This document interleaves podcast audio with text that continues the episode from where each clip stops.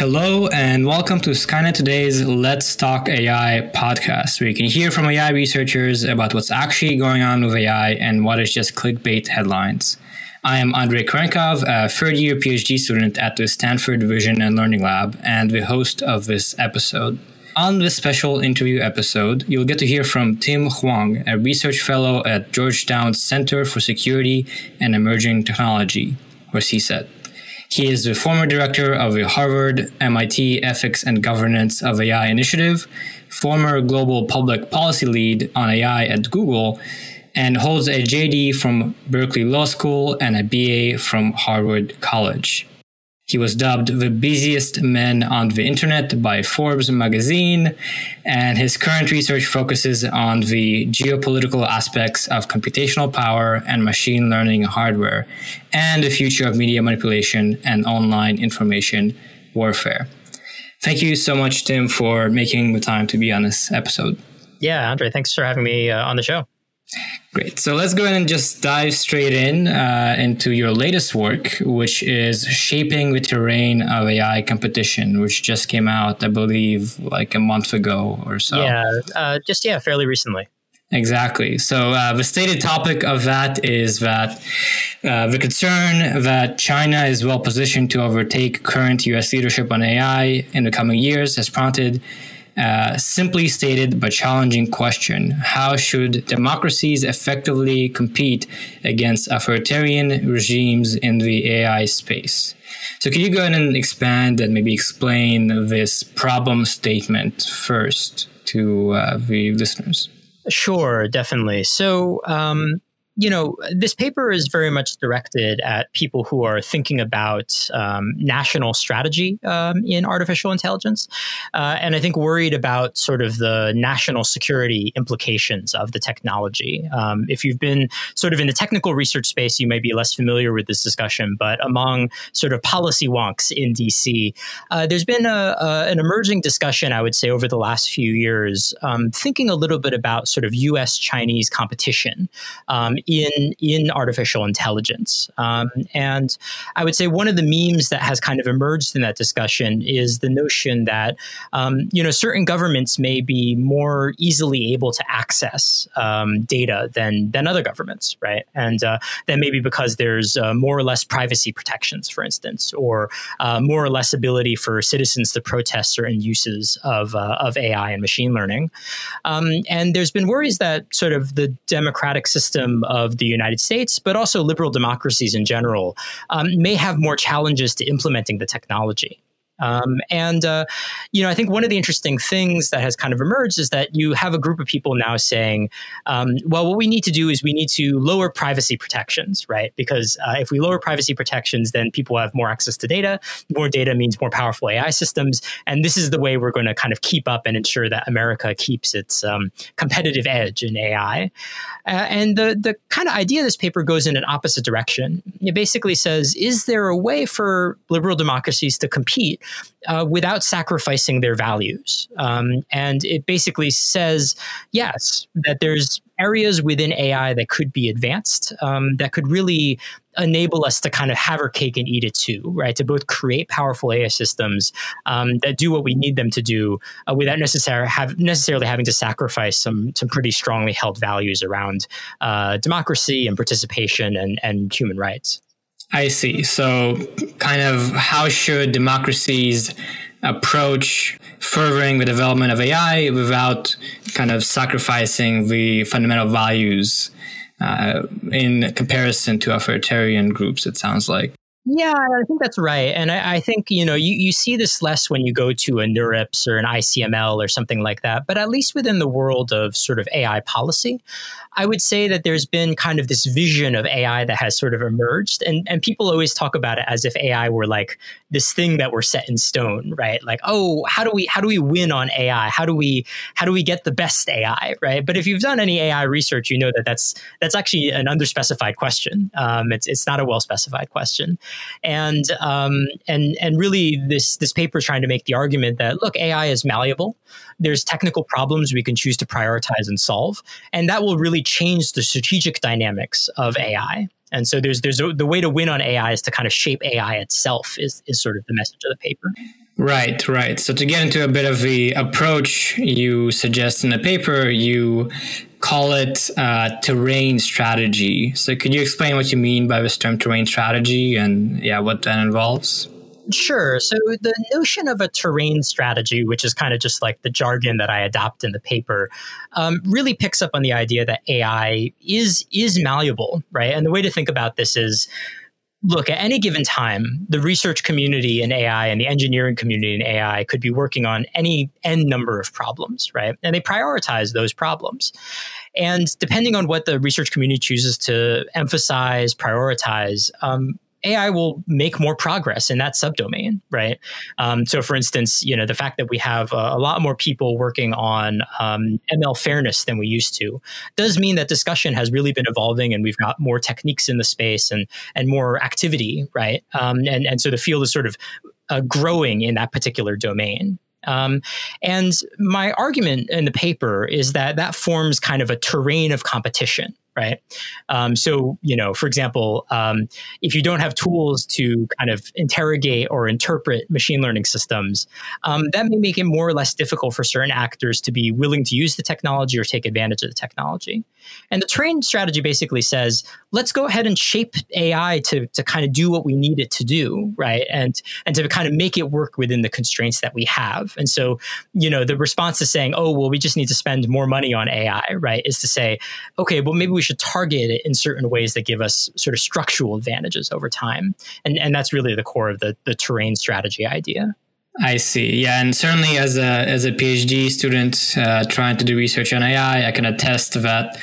Much, if if not most of the time, uh, at least in the beginning of new projects, is spent on just figuring out what research we even want to do and what is the problem to focus on. So that certainly rings true that uh, it's very malleable and uh, the focus can shift over time and has shifted.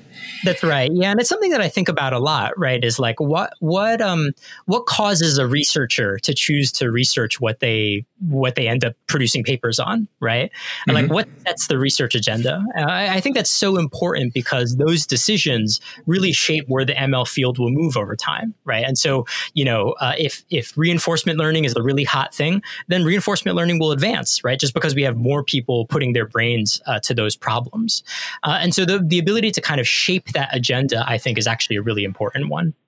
I see. So, uh, to get into a bit more specifics, you have a few particular recommendations on uh, what this terrain should be, what uh, specific directions might be useful. So, we'll maybe go through each of them one by one. And the first one here is reducing dependence on data.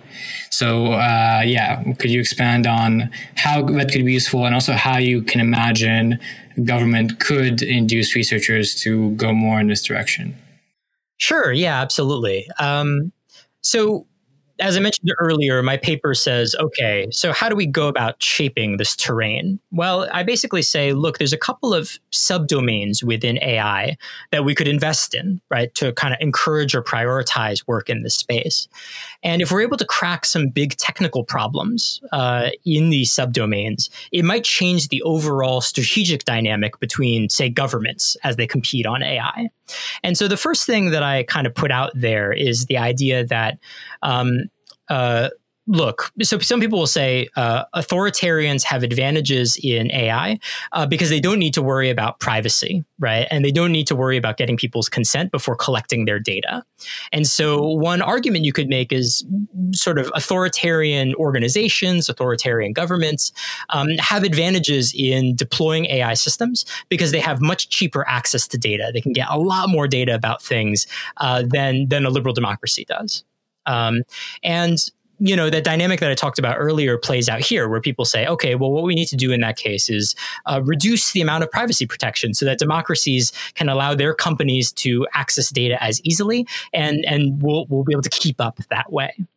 And so the terrain strategy takes a look at that and says that's wrong, right? It's wrong to believe that you should sacrifice your privacy uh, in order to get good AI systems. Instead, we should be trying to say, what are the technical problems that if we solved would make a really big difference uh, in being able to train AI systems effectively without such a large access, um, uh, uh such a large, I would say, freedom to, to data.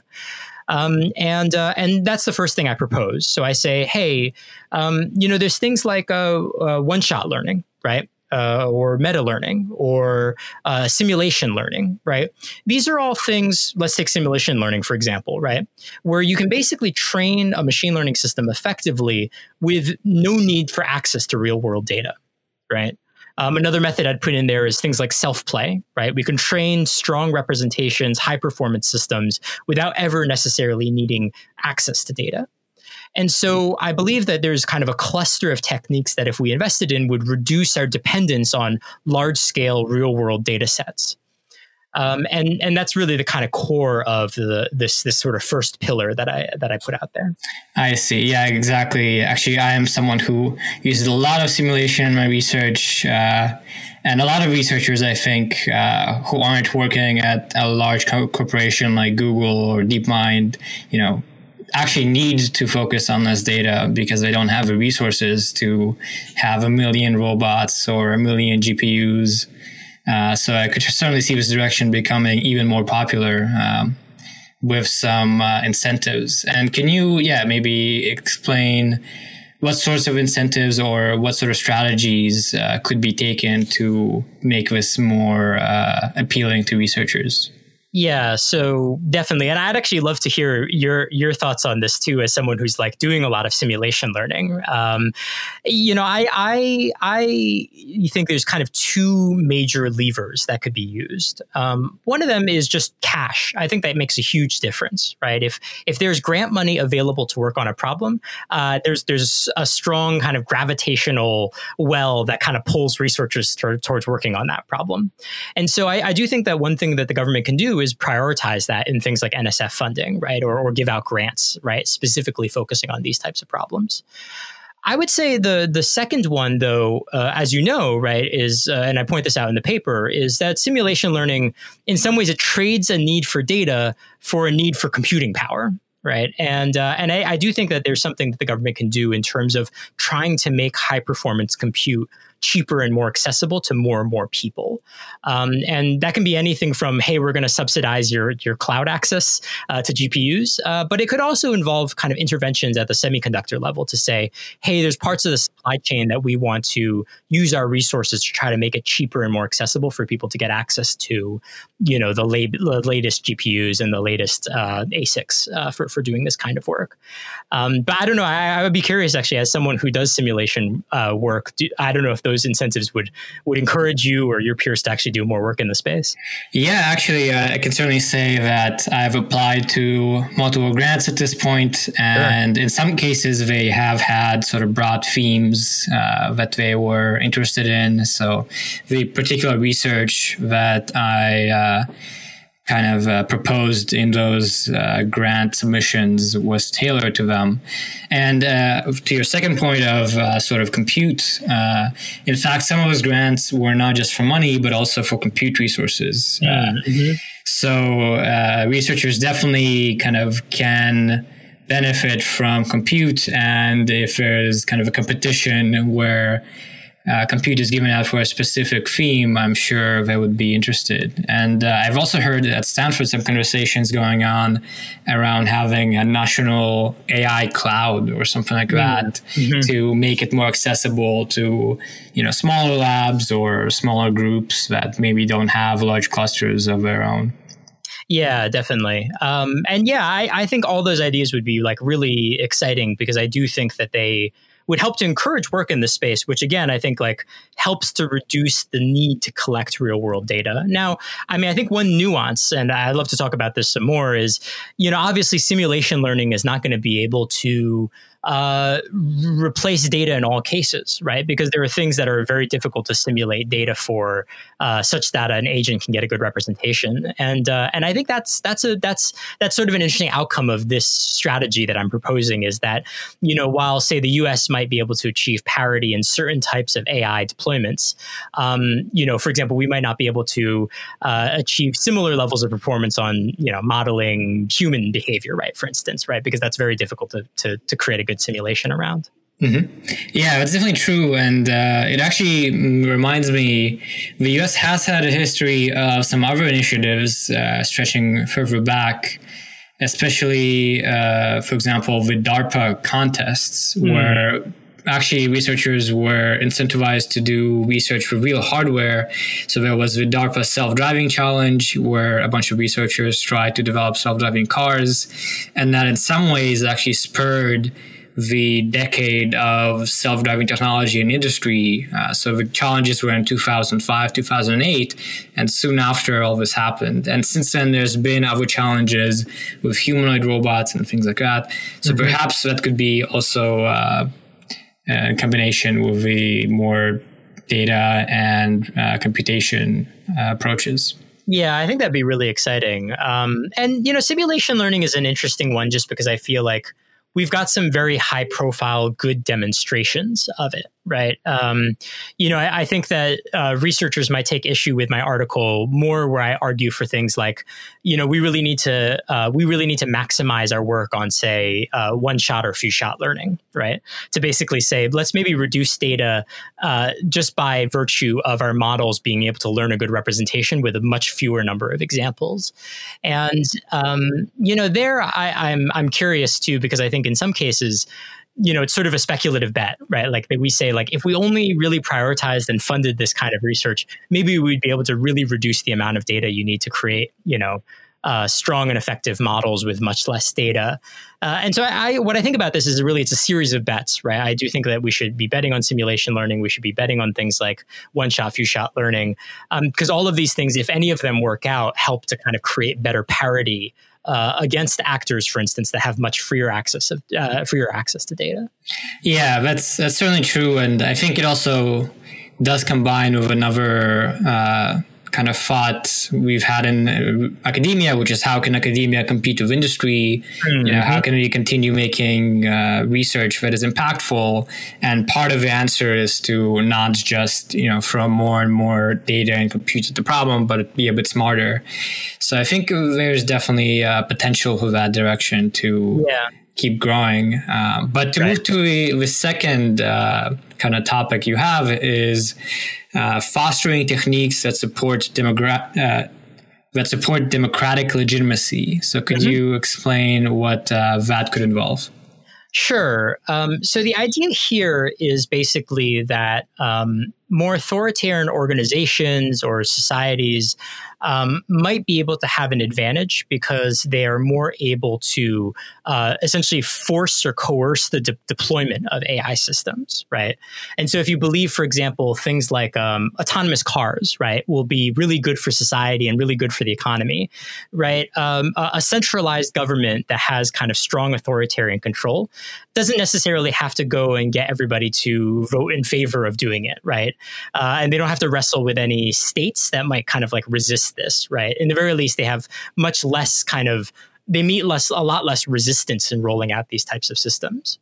And so, one argument you could make is basically that authoritarian regimes have a structural advantage because what they can do is they can they can be sort of first to market, right? They can be the first ones to, um, you know, get their autonomous cars on the road, uh, and they can be the first to work out the kinks with that technology, and they can reap a lot of the benefits.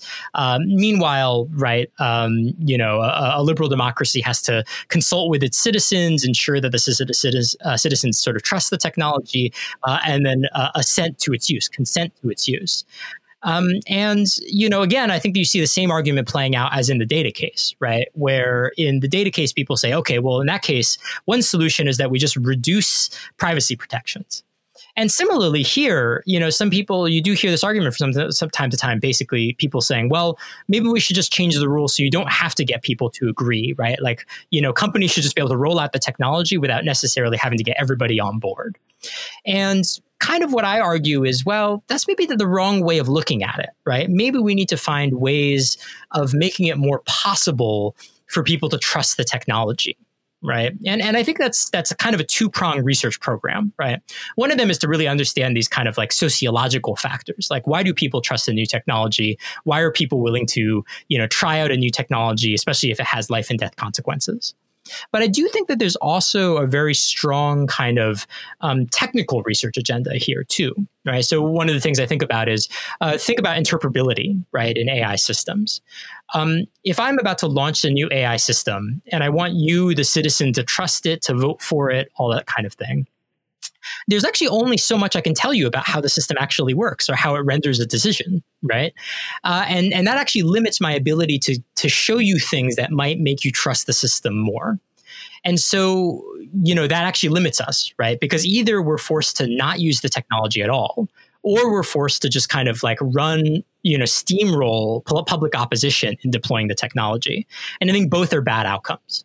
Um, and so, you know, my advice here is to basically say, let's invest in things like uh, interpretability research. Let's invest in things like fairness research, uh, because these are things that allow us to kind of have different sort of design levers uh, that we can use to kind of ensure that. Um, you know the technology meets you know standards for dem- uh, democratic accountability um, and, and in doing so, the idea is to allow kind of democracies to speed up their adoption of new technologies in ways that allow them to keep parity with, with authoritarian organizations. And so that's, that's kind of the argument of this sort of second pillar. I see. So, in a sense, instead of sort of forcing people to work with AI or just saying they have to, making it uh, easier for people to decide to do that by making it understandable and sort of easy to cooperate with AI, right?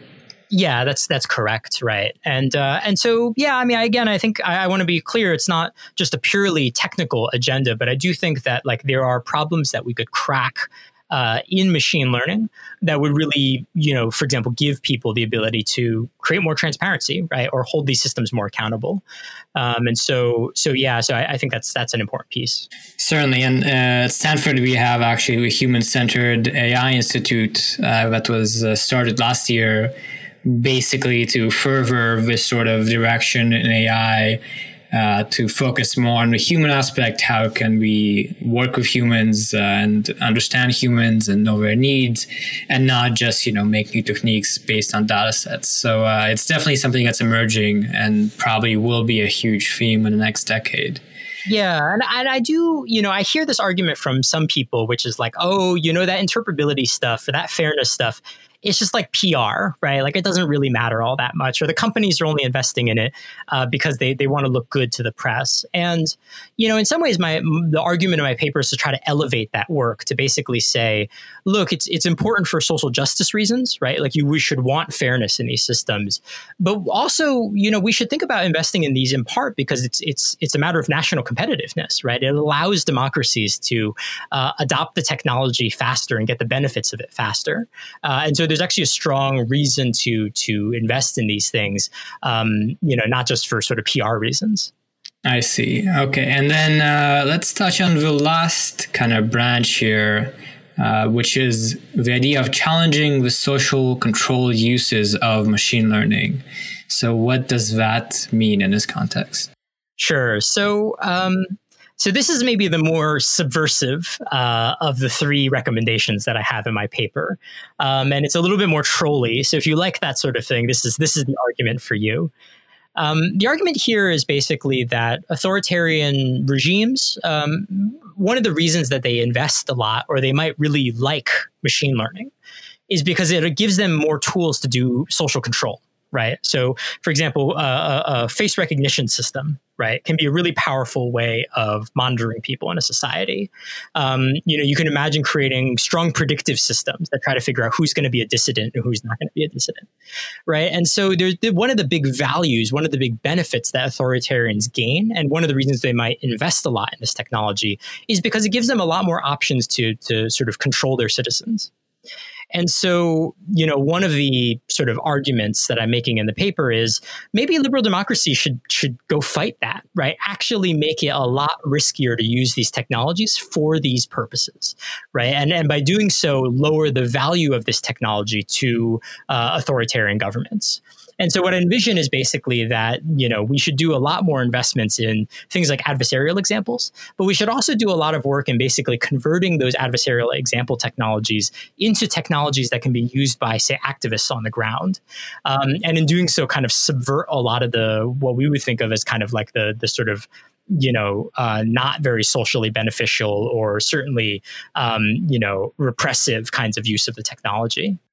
Exactly. And we've already seen uh, examples of this where artists and different organizations have, for instance, developed masks that uh, go against facial recognition technologies or other computer vision technologies. So people are already working on these kinds of things. And the idea here, it sounds like, is to basically further that direction and make it more favored within uh, AI research. Yeah, like we should be we should be scaling it up. I think uh, that's the first thing. And then I think the second thing is is is really kind of thinking about like how do we get stuff out from the realm of research into the realm of like people who are going to actually use this stuff. Uh, and i think that that transmission piece is, is, something that isn't currently supported right now. Like you have artists that are experimenting but i think it could actually be um, you know really a component of national strategy here I see. Okay, so that's the third theme of uh, challenging the social uh, control uses of ML, and that's on top of the previous two we discussed, which is reducing dependence on data and fostering techniques that support democratic legitimacy. Now, uh, I want to shift gears a little bit. So we've been discussing uh, this first paper of shaping the terrain of AI competition, uh, which is broadly about how democracies can work on uh, directing AI research in ways that are advantageous to democracies. But at the same time, uh, you've had an article a couple years ago, I think, that you've co-written titled uh, "Artificial Intelligence Isn't an Arms Race." So it's mm-hmm. you know you might get the idea that there's a you know competition, arms race aspect. So I want to hear your thoughts on yeah how should we think about this whole question of um, developing AI in a global sense. Yeah, definitely. So uh, I think the two, I understand where the question is coming from because I think the two might initially sound like they're in conflict, but I actually think the two are quite complementary to one another. So the point of that article, this sort of argument that AI is not an arms race, uh, is that a few years back, I think some people were starting to make the argument that like, you know AI is going to be the next great super weapon, and we need to we need to dominate it as the U.S. or else you know China's going to win. Uh, and so we're now in an AI arms race where both sides need to like spend money as if it were you know nuclear missiles or something like that. And the the point of the article is to make the argument that like AI is nothing like an arms race, right? Um, you know, for one, it's really unclear what winning the arms race would look like, right? Like, uh, presumably, it's not measured by like how do how well you do on ImageNet or something like that, right? Mm-hmm. Uh, and and I think that's that's one big problem. I think the second problem is that AI itself, machine learning, is is really multifaceted, right? It's very difficult to say like who's ahead or who's behind uh, on machine learning in like a very broad, broad sense. So I think that also makes the the idea very, very mixed up. And then I think the final thing is that you know thinking about it as an arms race really tends to push us towards okay, well we just need we just need more AI, right? Uh, almost like a you know competition over nuclear missiles or something. Like we've got more war- warheads than they do, so we're winning the arms race. And and for all those reasons, I think that the kind of paradigm, thinking about it as an arms race, uh, really is is incorrect, right? That actually I don't think it reflects reality. Um, and but but I think it's different from the argument that there's no competition in AI.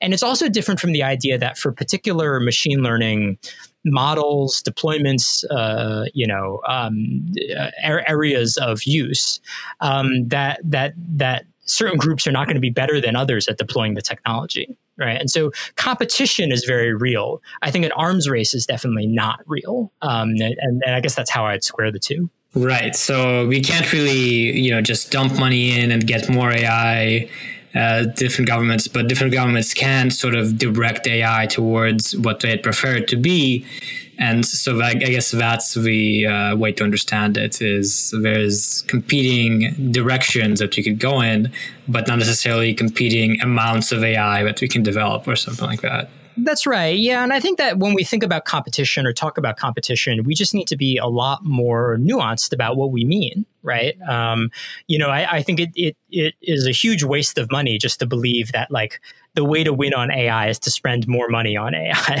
I, I actually don't think that's the right way of doing it. Like, I think our conversation has to turn towards okay, what within the machine learning ecosystem do we think is really valuable to spend money on? Um, and and I think that you know arms race doesn't get us quite there, right? Like we do have to start thinking a little bit more about you know, uh, about about like your people like you, like people who are doing research in the university, right, and saying, okay, so what are the things that would really accelerate their work?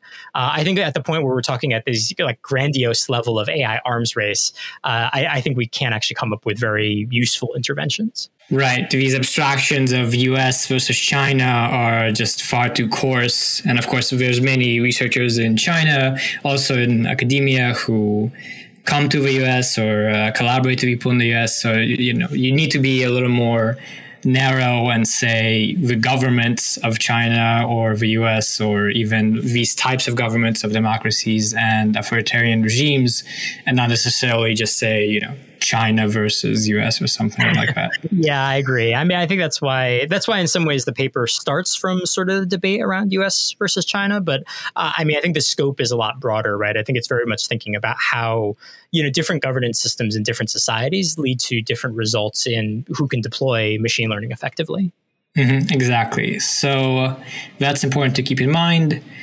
And uh, on a different topic, uh, so this paper thinks a lot about these questions of developing AI that is sort of useful and can be used in uh, democracies. And it sort of ties into some news we've had over the past couple of weeks dealing with facial recognition. So there was kind of uh, really fast development of IBM and Amazon and Microsoft all announcing that they're not going to sell facial recognition to police in the US and also arguing for legislation to be passed uh, to actually regulate this area.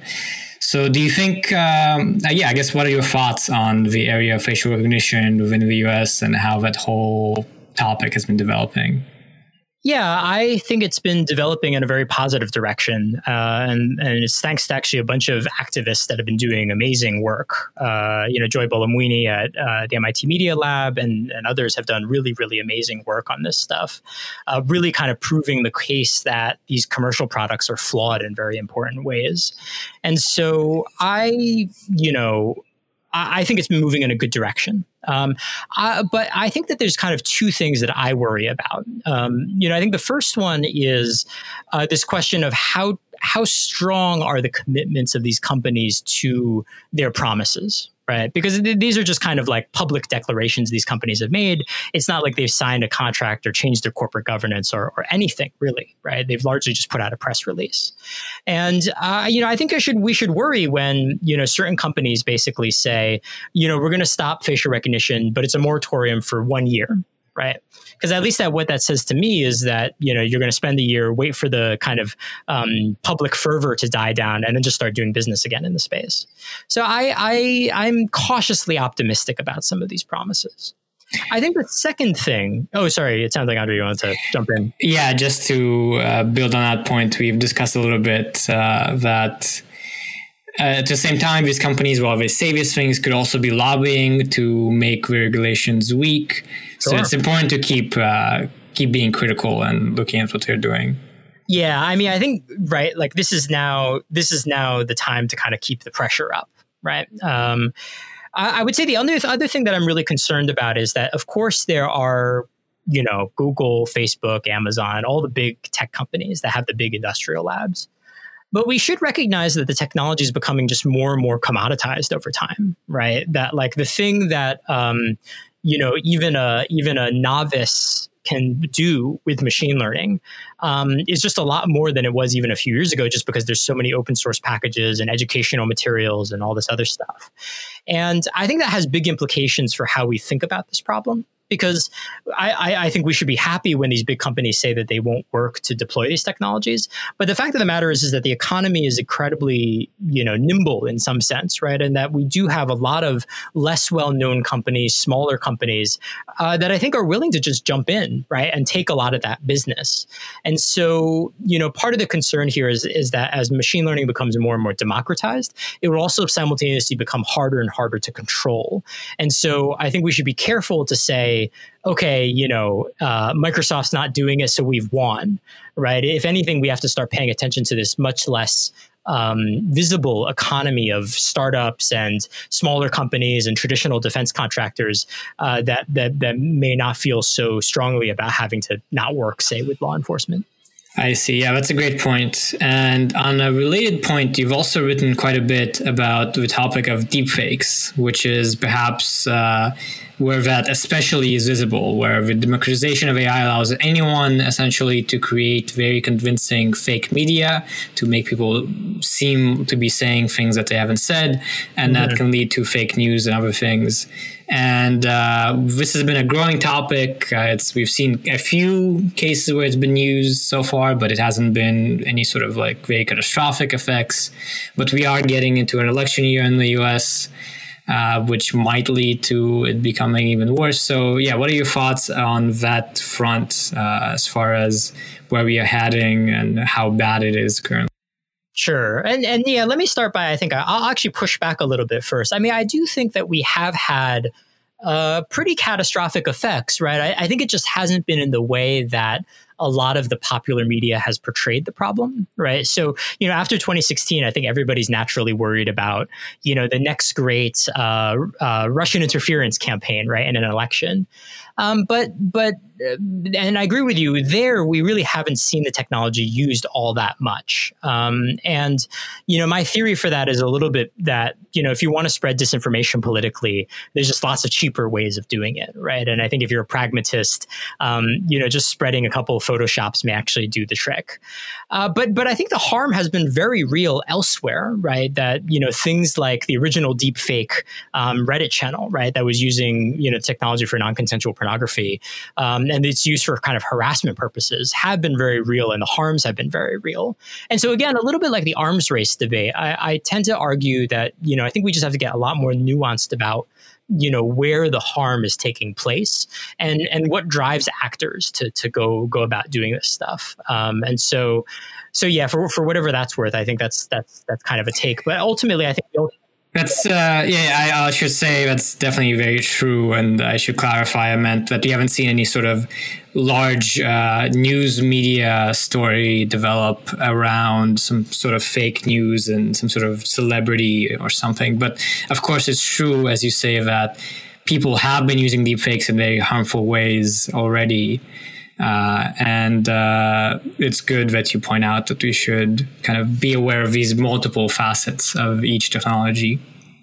I wonder because it's such a technology that is democratized, and part of the issue is that uh, you know individual people can use it to harm people they know or things like that.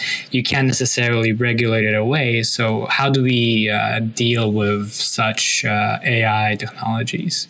Yeah, definitely. So I think there's a couple of dimensions to this problem. Um, you know, I think the there's there's so so I think the first piece, uh, which comes out of a lot of the kind of current media forensics literature, um, is that so long as that we know the method that was used, right? Like so if we if we have you know examples uh, that were produced by generative adversarial uh, network, uh, or you know we have um, uh, you know, the model itself.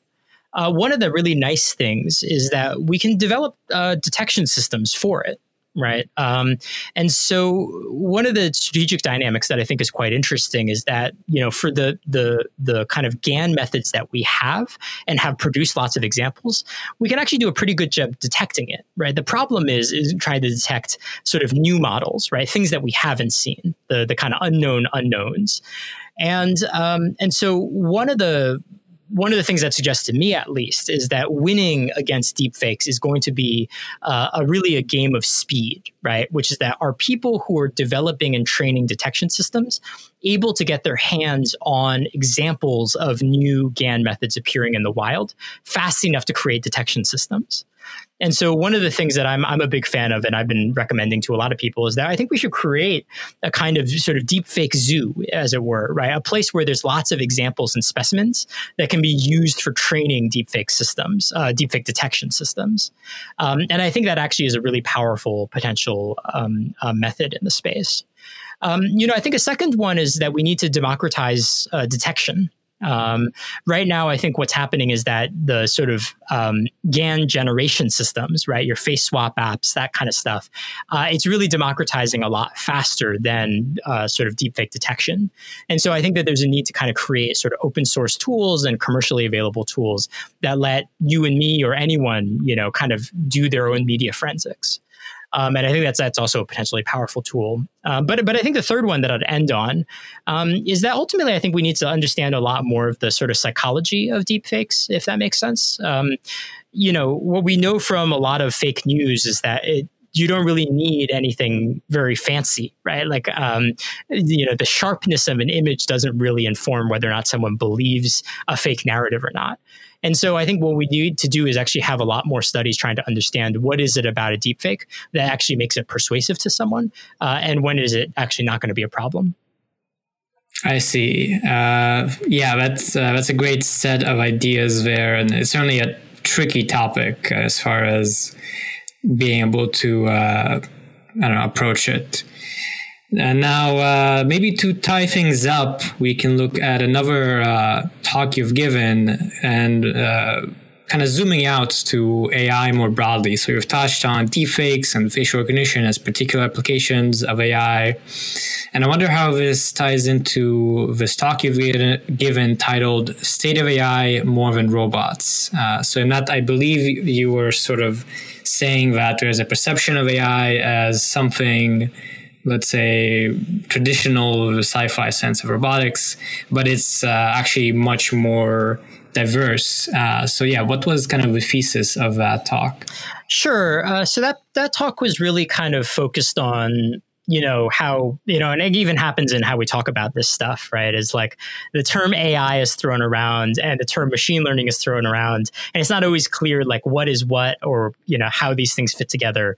Um, you know the way i think about it of course is that machine learning is just the subfield within ai but when we talk about ai we do talk about kind of like all of the kind of pop culture connotations that we have um, and so, you know, particularly in some of the policy circles that I run in, when you hear AI, people think of you know, uh, killer robots and uh, and Terminator and uh, you know all the other kind of fantasy fiction that we have, science fiction that we have uh, around the technology. And really, the the the sort of talk was arguing that you know, ultimately we machine learning is statistics, right? like that it's that's ultimately you know uh, uh, algorithms and pattern matching through data, and um, and you know I think that's that's in some ways disappointing for some people, right? Because they're like, oh wait, so you're not actually working on you know Skynet, uh, but I think it's also liberating for some people in that AI is actually just it's a lot more diverse of a tool, right? It's not just this one thing, right? It's not just robots or it's not even just like machines that talk to you, right? That it can be a whole range of different things,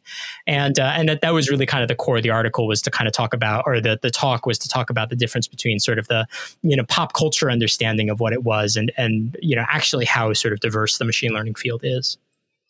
Right. And, and, that's a great point. That's a point we try to get across to more people with this podcast and uh, Skynet Today as a whole.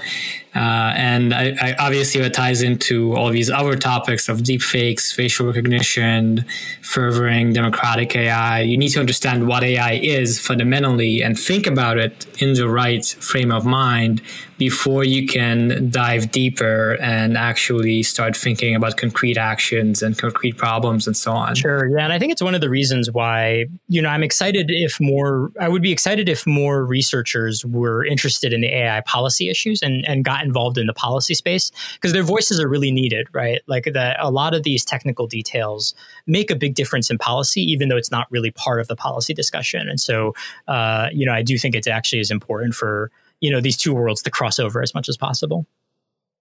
I see. So uh, maybe yeah, to tie things off, we started talking on uh, this recent work of yours, shaping the terrain of AI competition, which just came out pretty recently. So what do you have going on right now? What do you have coming up? Uh, what is on your mind currently with AI? Yeah, it's actually it's it's fun that you mentioned this. So right now, the the paper that I'm currently working on is actually a uh, sort of a technical assessment, if you will, of deepfakes. So you know, one of the things that people talk about constantly is, oh, well, it's really easy to create or, or use GANs to spread disinformation. And uh, I always laugh because like if anyone has actually played with GANs and like you know created a, a, system that mode collapses, right? Like you know that GANs are like not the, the the kind of set it and forget it system that they're often portrayed to be.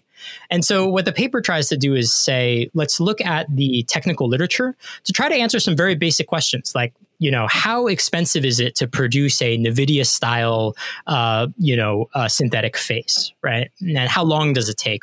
What kind of equipment do you need? Um, and that information is really useful just because, like, it really hasn't been part of the kind of national security discussion around these technologies, but is, of course, very important for assessing who you think is going to use the technology, how they're going to use it, and where the threats are really going to be. And so the, the paper is really, again, trying to bridge kind of the technical research with these sort of broader policy concerns. I see. That's that's very cool. I think that's sort of part of the uh, black magic. That's knowledge that's hidden to AI researchers that we don't really put out there necessarily because that's not the incentives we have. So it'll be very cool to see that paper. Cool. Yeah. Thank you. Uh, yeah, so that I think we can uh, close on that. Thank you so much for joining us for this interview, Tim.